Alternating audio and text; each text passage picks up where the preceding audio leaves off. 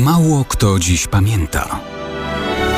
Datownik historyczny prezentuje Maciej Korkuć.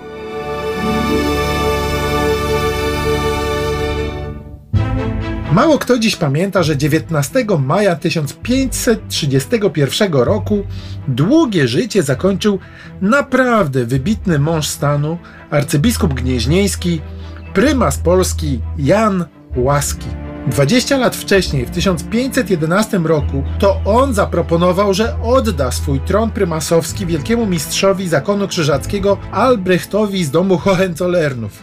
Jak to?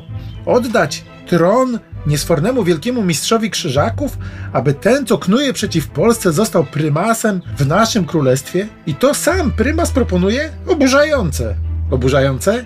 Nie, wręcz przeciwnie, budzące podziw dla wielkości rozumu i gotowości do osobistych poświęceń ze strony prymasa Łaskiego. Bo wcale nie chodziło o to, aby krzyżaka umieścić w gnieźnie, ale o to, aby polskiego króla osadzić na tronie wielkiego mistrza. Jan Łaski chciał bowiem do Polski przenieść rozwiązania z Hiszpanii, gdzie właśnie tą drogą król Ferdynand Katolicki pozbył się uwierających mu trzech zakonów rycerskich.